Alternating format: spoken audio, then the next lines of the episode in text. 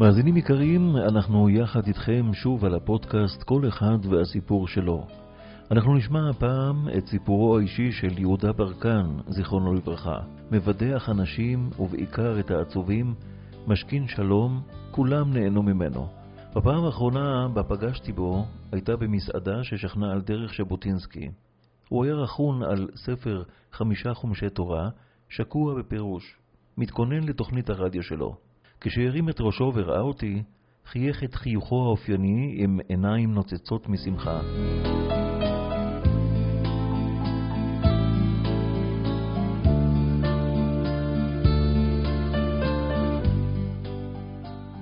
לפני שבע שנים בערך קיבלתי מכה מבחינה כלכלית ששום אדם בר דעת לא יכול לעמוד בזה. אנחנו עדים לאחרונה לסיטואציות מדהימות שאני לא זוכר אותן, ויש כאן בטח חבר'ה שזוכרים את המיתון של 66. במיתון של 66 פתחת עיתון וקראת כל יום הודעה פלוני, אלמוני, התאבד בגלל בעיה כלכלית? זה היה מיתון קשה, אבל לא היה דבר כזה. פה, לצערנו, זה פשוט מדהים. ואני חוזר ואומר שאם אני, ואני, ואני מדגיש בכוונה את העניין הזה, כי המכה שאני חטפתי היא לא בסדר גודל ישראלי בכלל, זה לא בסדר גודל של מאות או אלפים, זה בסדר גודל של כמה מיליונים. ואני גם אספר לכם מה הסיפור. מה הכוח הזה שנקרא כוח האמונה, ובאמת, אני פשוט מתרגש כל פעם שאני מספר את זה מחדש. כי הסיפור היה שכשעשינו את כל הסרטים, שחלקם אתם בטח ראיתם, אם זה צ'רלי וחצי, ואם זה חגיגה בסנוקר, ואם זה כל האבא גנובים, וכל סרטי בדיחות, עשינו הרבה, הרבה מאוד כסף. אני אומר, הרבה מאוד כסף. אבל כשאני אומר ראינו, הכוונה היא שתמיד היו לי שותפים. ויום אחד אני יושב עם רואה חשבון, ואני אומר לו, אוקיי, בוא נראה מה, מה, מה המאזן השנתי. אז הוא פתאום מראה לי הר של זהב, ואני אומר לו, אה, זה הקבוצה הרוויחה? הוא אומר לו, זה החלק שלך מהקבוצה. אני אומר לו, החלק שלי? וואלה. אז בסדר, שיסלחו לי הקבוצה, אני את הסרט הבא עושה לבד. ואז הוא מזהיר אותי ואומר יהודה, סרט זה מיליונים. אני יודע, בסדר, יש, מה? ואז עשיתי סרט שחלקכם שמעתם, אולי חלקכם ראיתם עכשיו בהקרנות בטלוויזיה, שנקרא מחפשת בעל על ארבע. סרט שכשמו כן הוא, הוריד אותי על ארבע. מחק את כל הר הזהב שהיה לי, ועוד קדק לי בור של כמה מיליונים, ואני פתאום נתקל במצב שבו מנהל הבנק שאצלו כל המיליונים היו בחשבון, מצלצל אליי בוקר אחד, אומר לי, יהודה ברקן, בוקר טוב, אני... צר לי, אבל אני חייב להודיע לך שאני הולך להחזיר לך היום צ'ק. אני אומר לו, מה? אומר לי, אין לי ברירה, לוחצים עליי מההנהלה, הם לא מוכנים לקבל ולעבור יותר את האובר שלך. אמרתי, אבל, יהודה, סליחה, אני חייב. ואז הצ'ק הזה חוזר. אחריו באופן טבעי גם חזר עוד אחד ועוד אחד ועוד אחד, והגעתי לעשרה צ'קים, וכולנו זוכרים מה קורה כשאתה עשרה צ'קים? אז הוא מזמין אותי לישיבה ואומר לי שאני חשבון מוגבל. ואני זוכר שיצאתי החוצה, הוא אדם שחרב עליו עולמו. כי לא הבנתי מה זה חשבון מוגבל, והוא הסביר לי, זה חשבון שאני לא יכול יותר להוציא צ'קים, ואני לא יכול לקרוא כרטיסי אשראי, ושום דבר, בקיצור. אני הולך סהרוי ברחוב, ואנשים עוברים על פניי ואומרים לי, ברקן, אהלן, מה נשמע? ואני לא עונה להם, אני פשוט הולך סהרורי לגמרי. ופתאום מישהו בא אליי, אני לא מכיר אותו, כאילו מנער אותי, אומר, ברקן, מה קרה לך? מה, אתה נראה קצת חיוור. אמרתי, לא, אני קצת, לא, אני קצת לטוח. הוא אומר לי, מה קרה? ואני לא יודע, פתאום נכנסתי אותו לעניינים, אני אומר לו, אני, אני... חזרתי עכשיו מהבנק ו... ואני בבעיות שם. הוא אומר לי, מה הבעיה, כסף? אז הוא אומר לו, כן, כסף. אז הוא אומר לי, בוא איתי. אמרתי, מה זאת אומרת? בוא איתי. ואז הוא מביא אותי לאיזה פינה של חלפנים. ואני נכנס פנימה, הם רואים אותי, היי, יהודה ברקן, הופה, איזה כבוד, בוא שב, תשתה תאכל, איזה יופי. ההוא אומר לבוס שמה, אומר לו, מרקו, יהודה ברקן צריך כסף. אה, יהודה ברקן צריך כסף? כמה אתה צריך לדבר? עשר, עשרים, שלושים, ארבעים, כמה אתה צריך? אני מסתכל עליו ואני אומר לו, אני צריך דחוף רבע מיליון. רבע מיליון?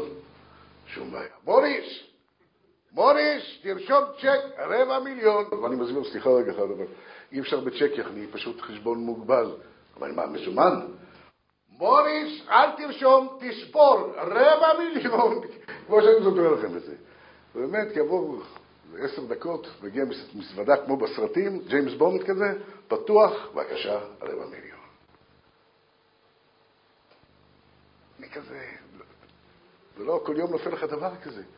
אני אומר לו, תודה רבה, ואז לאט לאט, בתודה רבה, הוא מתחיל להסביר לי את תנאי ההחזרה. ואת תנאי ההחזרה נותנים לך להבין שהריבית היא 8% בחודש. 8% בחודש.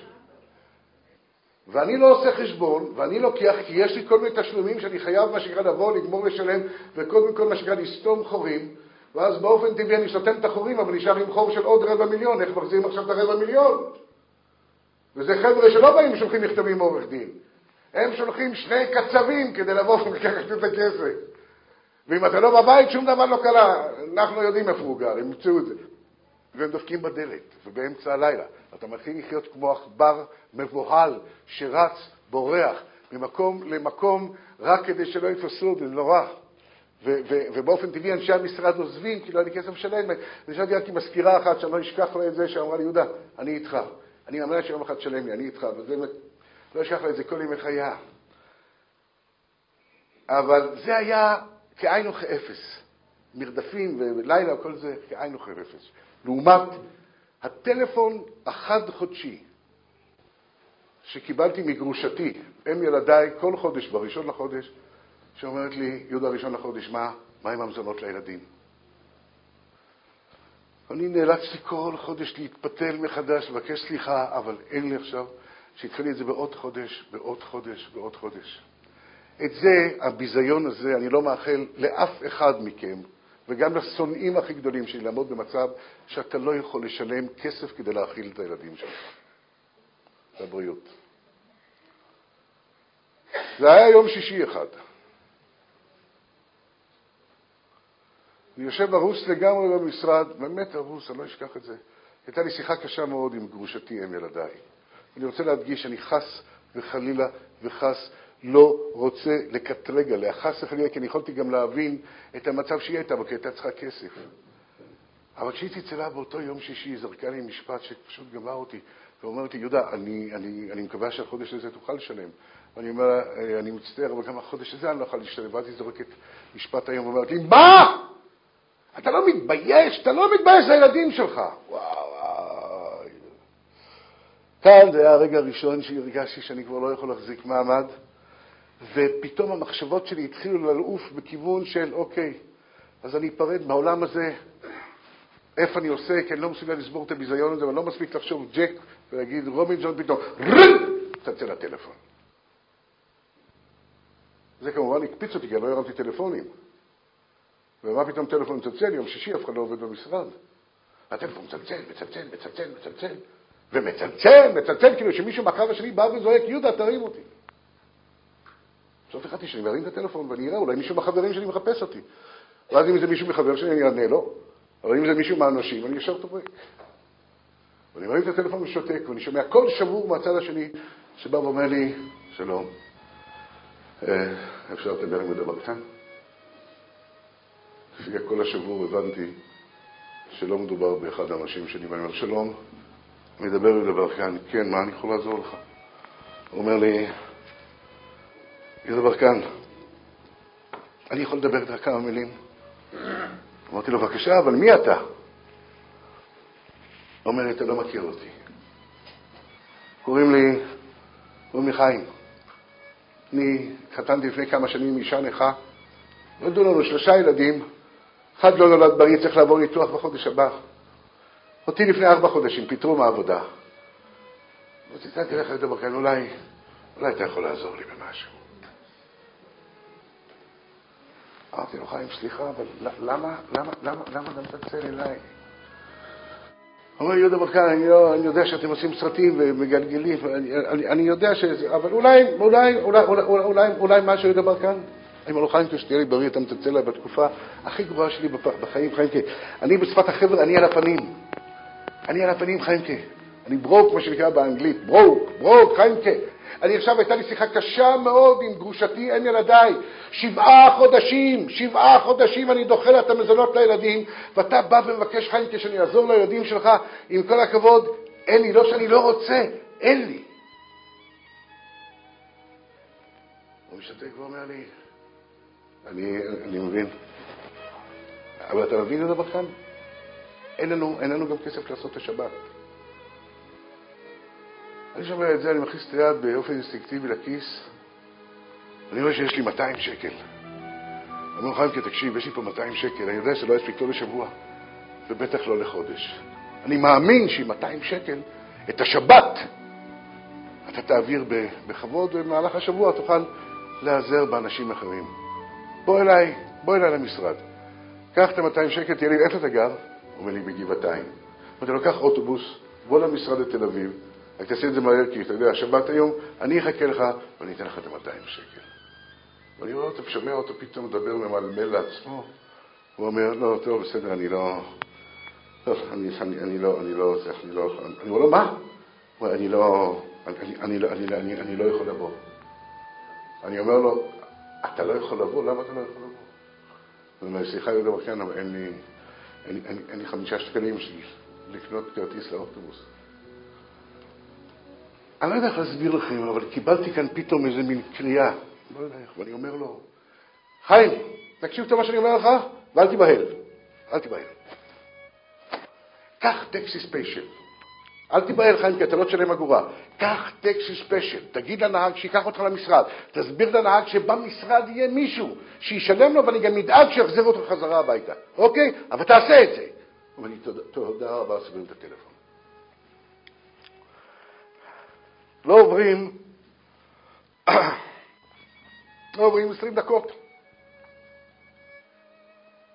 שומע דפיקה בדלת, פותח את הדלת, עומד מולי בחוצ'יק בן 35, מה אני אגיד לכם? פשוט מרופט, זו המילה. בגדים מלוכלכים, קרועים, והכי גרוע, מדיפים ריח לא טוב, זאת אומרת, אתה מבין שכמה שבועות האיש לא יחליף את בגדיו. עומד כולו מצונף בתוך עצמו, היה לו איזה וסט כזה, אני לא אשכח את זה שהוא ניסה קצת להסתיר את הקרעים שהיו לו, והוא לא הסתכל עליי. ואני אומר לו, שלום, אתה חיים? הוא לא מסתכל עליי, הוא אומר לי, כן. ואני לא יודע איך לנהל איתו שיחה, ואני אומר לו, אהלן, חיימקה. הוא אומר לי, אהלן, אהלן. מה העניינים, חיימקה? הוא אומר לי, ברוך השם, הכל בסדר. כשהוא בא ואמר לי, ברוך השם, הכל בסדר, אני הרגשתי כאילו שמישהו לוקח פטיש חמישה קילו, בום, מכניס לי במוח. מי בא ואומר לי, ברוך השם, הכל בסדר? מי? אדם ששבועות כבר לא החליף את הבגדים שלו, אדם שחמישה שקלים אין לו כדי לקנות כרטיס לאוטובוס, בא ואומר לי, ברוך השם, הכל בסדר. יואו, כשאני הסתכלתי עליו בהרצה, אמרתי לו, חיים, אם, אם באמת, אתה יודע, הכל בסדר, אז בוא, אז בוא, בוא, בוא נזיז את הדברים, איפה, איפה נהג טקסי? הוא אומר לי, הוא, הוא כאן בחוץ, בוא, בוא ניגש אליו. אנחנו יוצאים החוצה. ואני ניגש לנהג טקסי ואני אומר לו, סחבי, זה חיים. כמו שאתה הבאת אותו לכאן, כמו נסיך, אתה מחזיר אותו הביתה כמו מלך. עכשיו, הנהג כנראה קלט שיש כאן איזה עניין, ישר בא ואומר לי, ברקן, מה אתה מדבר בחייך? מי הביא אותו כמו נסיך? הבאת אותו כמו מלך. טיפוס כזה, אלה שמזיעים בצבא. להחזיר אותו הביתה כמו קיסר, אל תדאג, אל תדאג ברקן. ואני אני, אני כזה קצת מתאפק מהטיפוס הנהדר הזה, ואני רואה את חיים עומד כזה מחייך, מלך, קיסר עושים ממנו, ואני ממשיך עם הסיפור, ואני פותח את הדלת של הנהג טקסי, והוא ייכנס כבודו, חיימקה! והוא כזה נכנס, מדדה, נכנס פנימה, ואני מכניס, ואני מכניס את היד מהחלום, ומעביר לו את ה-200 שקל בלי שהנהג צריך לראות מה בעצם היה שם. והוא פתאום תופס לי את היד בשתי ידיו. והוא מתחיל בסדרה של ברכות. היו ברכות שהן היו נטו ברכות, נטו מכוונות אך ורק אליי. וזה היה בגלל חוסר המקצועיות הזו שהיו בברכות האלה, זה כל כך ריגש, הרגשתי כאילו שמישהו מפלח את ליבי בגל של חום. והתחלתי להתרגש, ואני אומר לו תודה, ואני אומר לו אמן, ואני אומר לו אמן, ואני אומר לו תודה, ואני מרגיש שאני נחנק, ואני מראה סימנים לנהג שיתחיל לנסוע, והנהג מתחיל לנסוע, והוא ממשיך, והוא מסתובב אחורנית, ואומר לי, יהודה ברקן, אנחנו לא נשכח, אנחנו לא נשכח שאת הקידוש של היום, יהודה ברקן, אנחנו עשינו בזכותך, תודה רבה, תודה רבה, יהודה ברקן, ואני כבר לא יכול, ואני רץ למשרד, סוגר את הדלת מאחוריי, ואני פורץ בבכי. אני חושב שמעולם, ואני לא מגזים, לא בכיתי כמו שאני בכיתי באותו יום, כי גם לא הייתה לי שליטה, והרגשתי שכל טיפה וטיפה שירדה מעיניי, היה לה איזה כוח, ופשוט נשטפתי, והרגשתי שאני גם נחנק, אני גם נחנק כי זה, זה כואב לי. ומחר הייתי לבד במשרד, אני הרבצתי שאגה.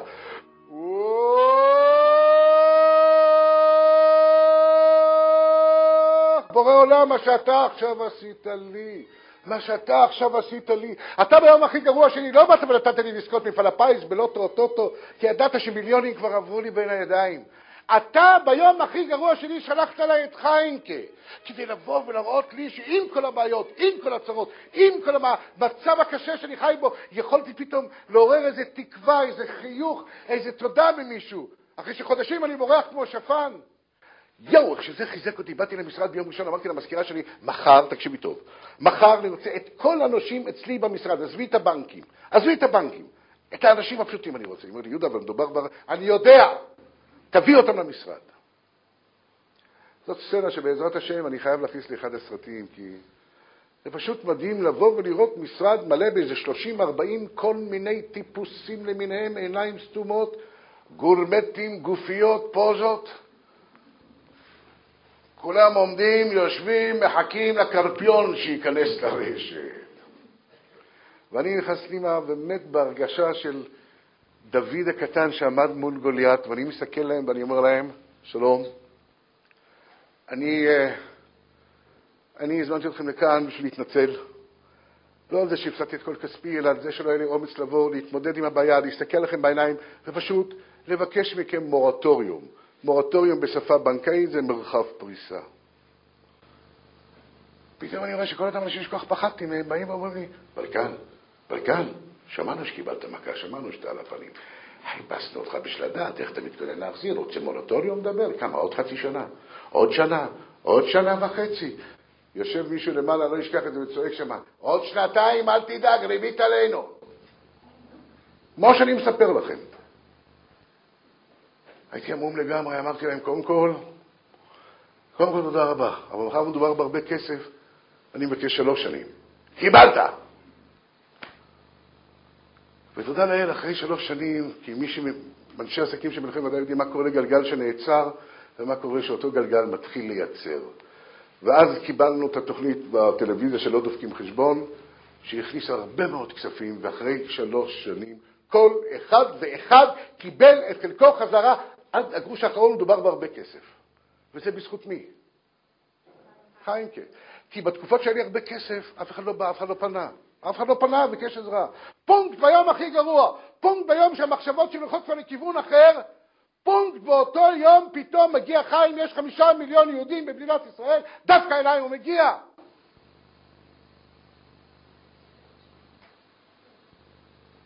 וזה אחד הדברים שנכנסתי לנושא הזה של עולמה של תורה, הבנתי את הכוח שיש בצדקה.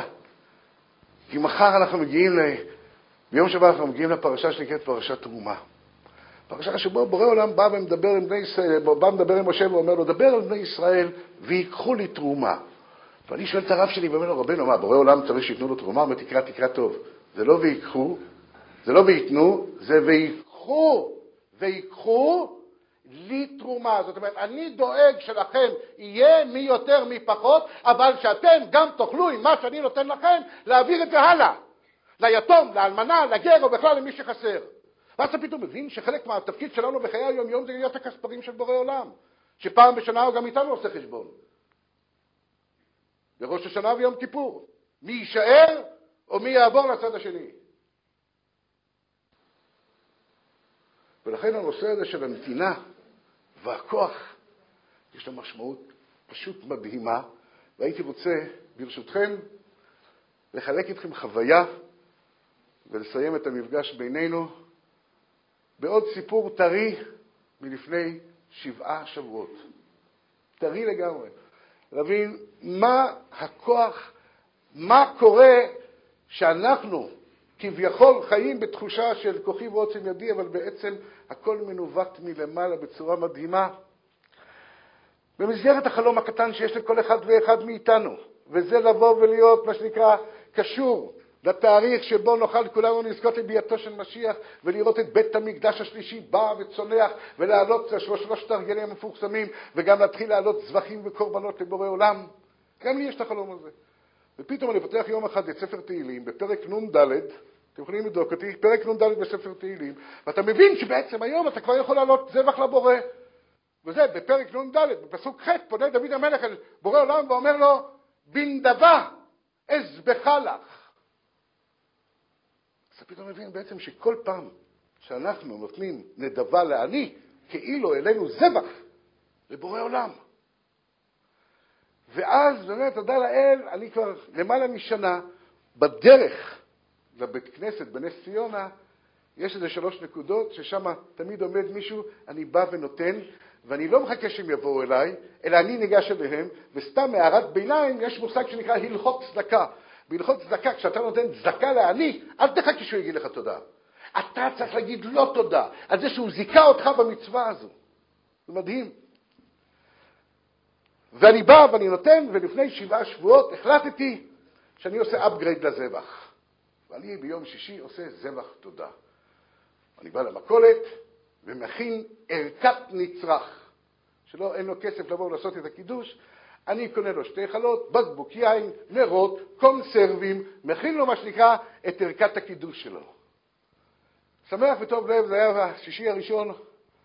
אני עובר דרך אותם מקומות שכל בוקר אני עובר ואין אף אחד. אה, אה. אני גומר להתפלל, אני עושה סיבוב עוד פעם באותם מקומות, אולי זה היה יותר מדי מוקדם לגביהם, לא יודע מה קרה. לא, אין אף אחד. אז אמרתי, אז אני אסע לרחובות, אולי ברחובות יהיה מישהו שירצה לקבל את הערכה הזו. ואני מגיע לרחובות ואין אף אחד, ואני מסתכל כלפי מעלה לבורא עולם ואני מדבר איתו ואני אומר לו, ריבונו שלא יום, זה ערכת שישי, ערכת שבת, ערכת קידוש, אין לי מה לעשות עם זה ביום ראשון. ואני נוסע ואין אף אחד. פתאום נזכרתי שאשתי ביקשה ממני לקנות רוגלח לשבת. אמרתי, הופ, קודם כל נקנה את הרוגלח, שלום בית. את הרוגלח אני קונה ביבנה. שם מה שנקרא מאפייה כזו כשרה, ואני נוסע לי קודם כל לקנות את הרוגלח, עוצר את האוטו, מכבה את האוטו, ואני פתאום רואה מולי מגיעה בחורה בת 40 בערך, לבושה, בקיצור, מסכנות נודפת ממנה, והיא מסתכלת עליי וכזה חוששת להתקרב, בסוף תופסת אומץ ואומרת לי, יהודה ברקן? אני אומר לה, כן, שלום. אומרת לי, יהודה ברקן, אני, יכול אני יכולה לבקש ממך משהו? אמרתי לה, בבקשה. אומרת לי, תן לי חתימה. אמרתי לה, מה? אמרתי תן לי חתימה. אמרתי לה, אין בעיה, אין בעיה. קח לך חתימה משבת, איך קוראים לך? אמרתי שלומית. כתבתי לה, שלומית, שבת שלום, בברכה, יהודה ברקן, ואני נותן לה את הפתק, וכזה מצמידה את זה לוח ליבה, ואני מסתכל עליה ואני מרגיש שיש כאן עוד משהו. ואני עושה כזה לדובב אותה, ואני אומר לה, שלומית, אז שיהיה לנו שבת שלום, איפה את עושה את השבת? היא אומרת לי, אני, אני, אני לא עושה. אני אומר, את לא עושה? למה את לא עושה? אומרת לי, אין לי איך, אני גרה לבד, אין אין, אין לי אף אחד ואין לי כסף לעזר, אז אני לא. אמרתי לה, רגע, קח את התיק לערכה, ואני אומר לה, הנה את עושה. יש לך את הנרות, יש לך את הבקבוק, יש לך את היין, יש לך עוד קונסרבים, קחי עוד 30 שקל, שיהיה לך, אתה יודע, תקנות כל מיני דברים משלימים שיהיה לך. ותרשי לי, יש לי קלטת שהוצאתי על סיפור חיי. תרשי לי להעניק לך את הקלטת הזו, שי קטן ממני. אז היא לוקחת את הקלטת, מצמידה את זה לוח ליבה, אמרתי, תודה רבה, אבל אני, אני, אני לא יכולה לשמוע את זה. ואז פתאום תפסתי את עצמי ואמרתי, אה, כי אין, אין, אין לך טייפ. אמרתי, לא, אין לי חשמל. אני אומר, מה?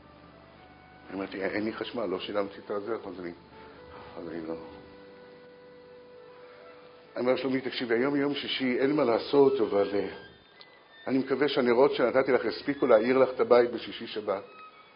בואי נקבע ביום ראשון כאן, בעשר, תביאי לי את החשבונות חשמל, בסדר? אמרתי לי, בסדר, נפרדנו לשלום. ביום ראשון אני מגיע בעשר, היא כבר חיכתה לי. ואני מגיע ואני לוקח את חשבונות החשמל, ואני מסתכל עליהם ואני לא מאמין. יש לכם מושג, מוריי ורבותיי, כמה זמן הבחורה הזו יושבת בחושך? שמונה חודשים. שמונה חודשים הבחורה הזו יושבת בחושך, כי יש שם חוב שהצטבר של 1,600 שקל ואין לה כסף זה. אני לוקח את זה ואומר לה, את תשמעי ממני. אני טס לחברת חשמל ברחובות. אני עולה למעלה ואני אומר שם לפקיד הראשי, תשמע חביבי, זה הסיפור, יש כאן מקרה קשה, 1,600 שקל, אני לוקח עליי חצי. בואו תראו מה שאתם יכולים לבוא ולעשות. הוא אומר, יהודה, עם כל הרצון הטוב, תבין, הבנו, בחורה מסכנה, אבל מסכנה כמוה, יש לנו כאן עשרות, ואם נוותר לה, נצטרך לוותר לכולם, אתה חייב להבין אותנו. ואני כזה מסתכל ואומר, אני מבין, אבל, ולא הספקתי להגיד אבל, הפקידים של אחורנית, בשלוש-ארבע דקות, זה נתן חמישים, זה נתן מאה, זה נתן שישים, זה נתן שמונים, טיק טיק טיק טק, אספו שמונה מאות אה, שקל, הדליקו לה את האור. עכשיו, מה אני רוצה לספר בסיפור הזה? תראו מה זה נקרא הכוונות. לא סתם אף אחד לא היה ביום שישי באותן נקודות שאני עובר כל יום. לא סתם אף אחד גם לא היה ברחובות. כי מישהי ביבנה חיכתה שאני אגיע. לכן אני בא ואני אומר, מוריי ורבותיי, לסיום המפגש הנפלא בינינו, רק דבר אחד, שבאמת, כשאתה מבין שיש אדון לעולם, הכל נראה אחרת. והייתי רוצה באמת לסיים את המפגש בינינו באיזשהו משפט קצר שקראתי מהרמח"ל בספרו מסילת ישרים, הוא כותב במבוא דבר נפלא. אומר הרמח"ל, לא באתי לחדש לכם שום דבר, באתי רק להזכיר לכם גם אני.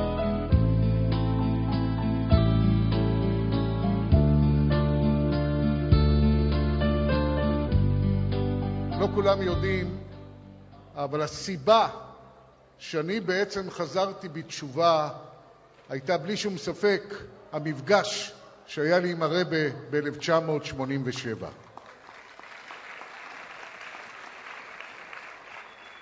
המפגש כמפגש היה מפגש אקראי, כי היינו שם במסגרת העניין של הצגת הסרט אבא גנוב, מי שזוכר, וההקרנה הייתה בניו יורק, וככה באקראי אני יוצא החוצה ואני פוגש כמה חסידי חב"ד שאומרים לי, יהודה ברקן, אם אתה פה, בוא תקפוץ אלינו ל-770. אמרתי, חבר'ה, אני לקפוץ, מה אני אקפוץ?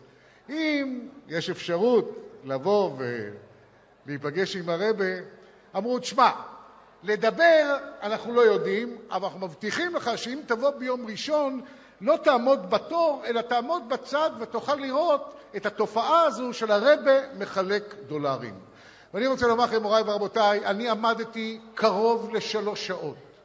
קרוב לשלוש שעות וראיתי תופעה מדהימה של תורים ארוכים, ואת חוק האבולוציה, אני ראיתי את זה מול העיניים, שזה מתחיל מזה שאנשים עומדים ולאט לאט, בלי שהם שמים לב, הם מתחילים ומגיעים לרבה בצורה כזו, שמה שהרבה היה צריך לעשות, רק לשים את היד, לברך ולראות את האושר בעיניים, ומדי פעם כשהרבה הביט בי ונקב את עיניו הכחולות, אני הרגשתי כמו מה שנקרא חיצי זהב פוגעים בי. וזה נתן בי, כמו שאמרתי, את הניצוץ הראשון. עם הזמן, עם הזמן, עברנו כולנו חוויה ב-1991, וזה מלחמת המפרץ. מלחמת המפרץ, מוריי ורבותיי, אני לא יודע אם חשבתם על זה, כי שם ממש עברתי את המהפך בגדול. הייתה מלחמה שאין לה אח ורע בשום מקום בעולם. מלחמה שלוקחים עם שלם ואומרים לו, עם, עם, אתם עכשיו נכנסים למלחמה ולהלן כללי המלחמה. אתם יושבים וחוטפים ואסור לכם להחזיר, אסור להחזיר. רוצים להתגונן? אין בעיות, אין מקלטים, חדרים אטומים שהיו צריכים להיכסות עם כל מיני פלסטיקים וכולנו זוכרים את זה. עכשיו, אני לא אשכח את זה כי זה היה בדיוק בתקופה שצילמנו את אבא גנוב שלוש. תראו איך זה התחיל, אבא גנוב אחד, אבא גנוב שלוש, 1991, וכל פעם שהיינו יוצאים לצילומים, ישר האזעקה הייתה מקבלת את פנינו. אה, ואז מיד כולנו הוזנקנו לחדרים האטומים, שמנו את המסכות האיומות האלה, וכאן, כאן אני לא אשכח תמונה בחיים. פתאום אני רואה שכל אנשי הצוות, שחקנים, במאים, טכנאים, אה, מאפרים, באמת, מפיקים, כולם, בלי יוצא מהכלל, רק שמעו את האזעקה. שמנו את המסכה, ופתאום אתה רואה שכולם מקוננים ראשם כלפי מעלה, וכל אחד בשפה שלו בא ומתפלל אל השם. עכשיו, למה אני אומר לכם שזאת תמונה שאני לא אשכח? כי אתם לא יודעים, מוריי ורבותיי, אבל אנשי תעשיית הקולנוע הם כולם אתאיסטים, לא מאמינים בשום אל, לא מאמינים. בשבילם משפט אחד, כוחי ועוצם ידי יקבע את גורלי, אף אחד אחר לא. פתאום אלה שכוחי ועוצם ידי פתאום נמצאים במצב שמתחילים להתפעל להשם, דבר שלא... עדיין אני לא קולט את הסיפור, ואז התחיל העניין. בום! טיל ראשון יצא, נחמן שי, כולנו זוכרים, יוצא בטלוויזיה, הרגיע את כולם, לא נרגענו, מיד הטלפונים התחילו הביתה כי הצילומים היו מחוץ לתל אביב, ישר לאימא, לילדים, הכל בסדר, אמרו כן, הכל בסדר, אמר לי רב ערדי, איזה נס, בום, טיל שני, אותו הדבר, נחמן שי יוצא, אנחנו נרגיע, אנחנו מצלצלים לא רגועים לאבא, לאמא, לסבתא, כולם הכל בסדר? אמרו, כן, הכל בסדר. אמר לו יאו ערדי, איזה מזל, איזה מזל, איזה נס, איזה נס, איזה מזל, איזה מזל, איזה נס. 39 טילים, מוריי ורבותיי, אני לא יודע אם חשבתם על זה פעם, 39 טילים ירדו על המדינה הקטנה שלנו.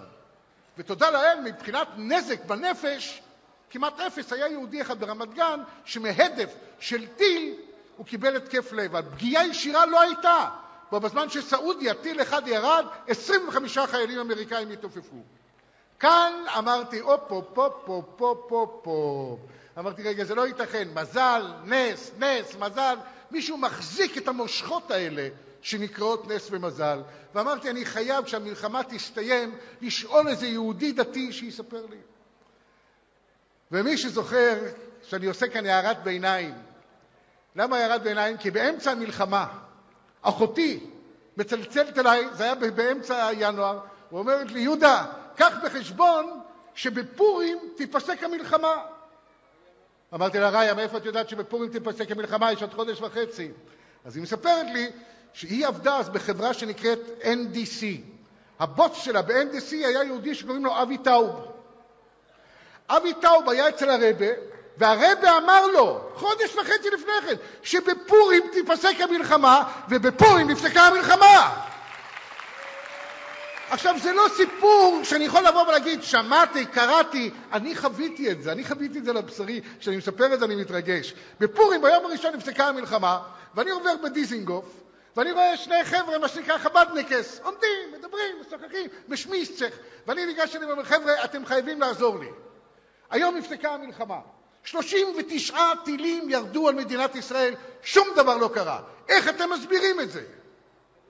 הם מסתכלים עליי בנונשלנטיות ואומרים לי, ברקן, השגחה עליונה. פעם ראשונה ששמעתי את המושג הזה שנקרא השגחה עליונה. ואני בחצי חיוך מסתכל עליהם ואומר, השגחה עליונה? איך אפשר לדבר עם המשגיח? אמרו, אין בעיות. אתה מניח תפילין, אתה מחובר לבורא, אתה יכול לדבר חופשי. מוריי ורבותיי, מה אני אגיד לכם? תראו איך מתגלגלים דברים. אני אז בדיוק בתקופה עברתי לתוכנית ל'. בתוכנית ל' פתחו שם בית חב"ד. ואני, תודה לאל, השנה חוגג 15 שנה שאני מניח תפילין כל בוקר. ואם רב דוביד נמצא כאן בקהל, אם רב דוד נמצא כאן בקהל, אני מאוד אשמח שיבוא ויגיד לי שלום, כי הוא הראשון שלימד אותי איך בכלל מלפפים את התפילין.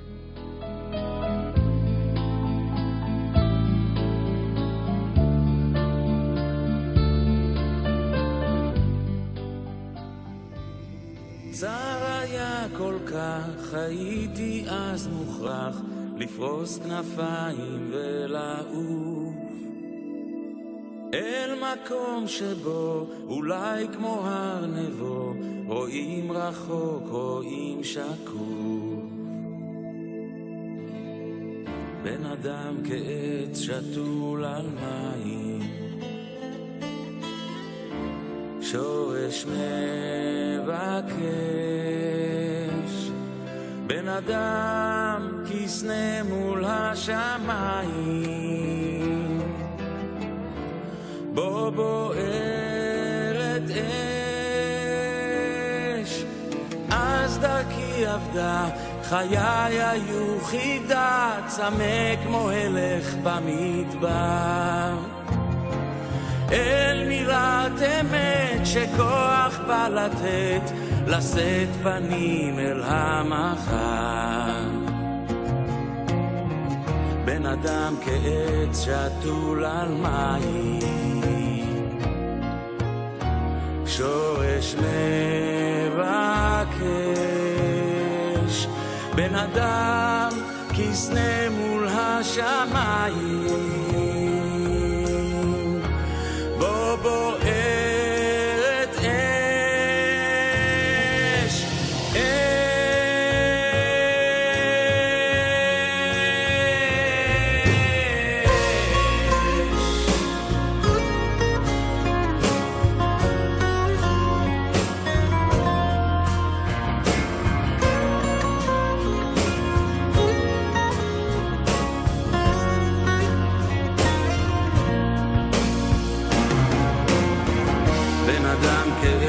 shut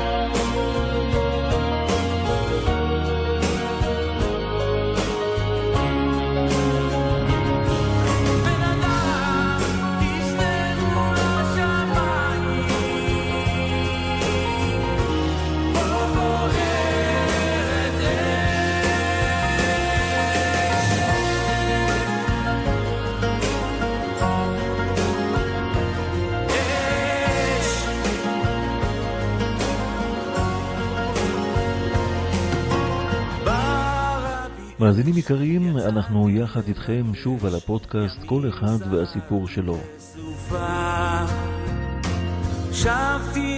סיפורו האישי של יהודה ברקן, זיכרונו לברכה.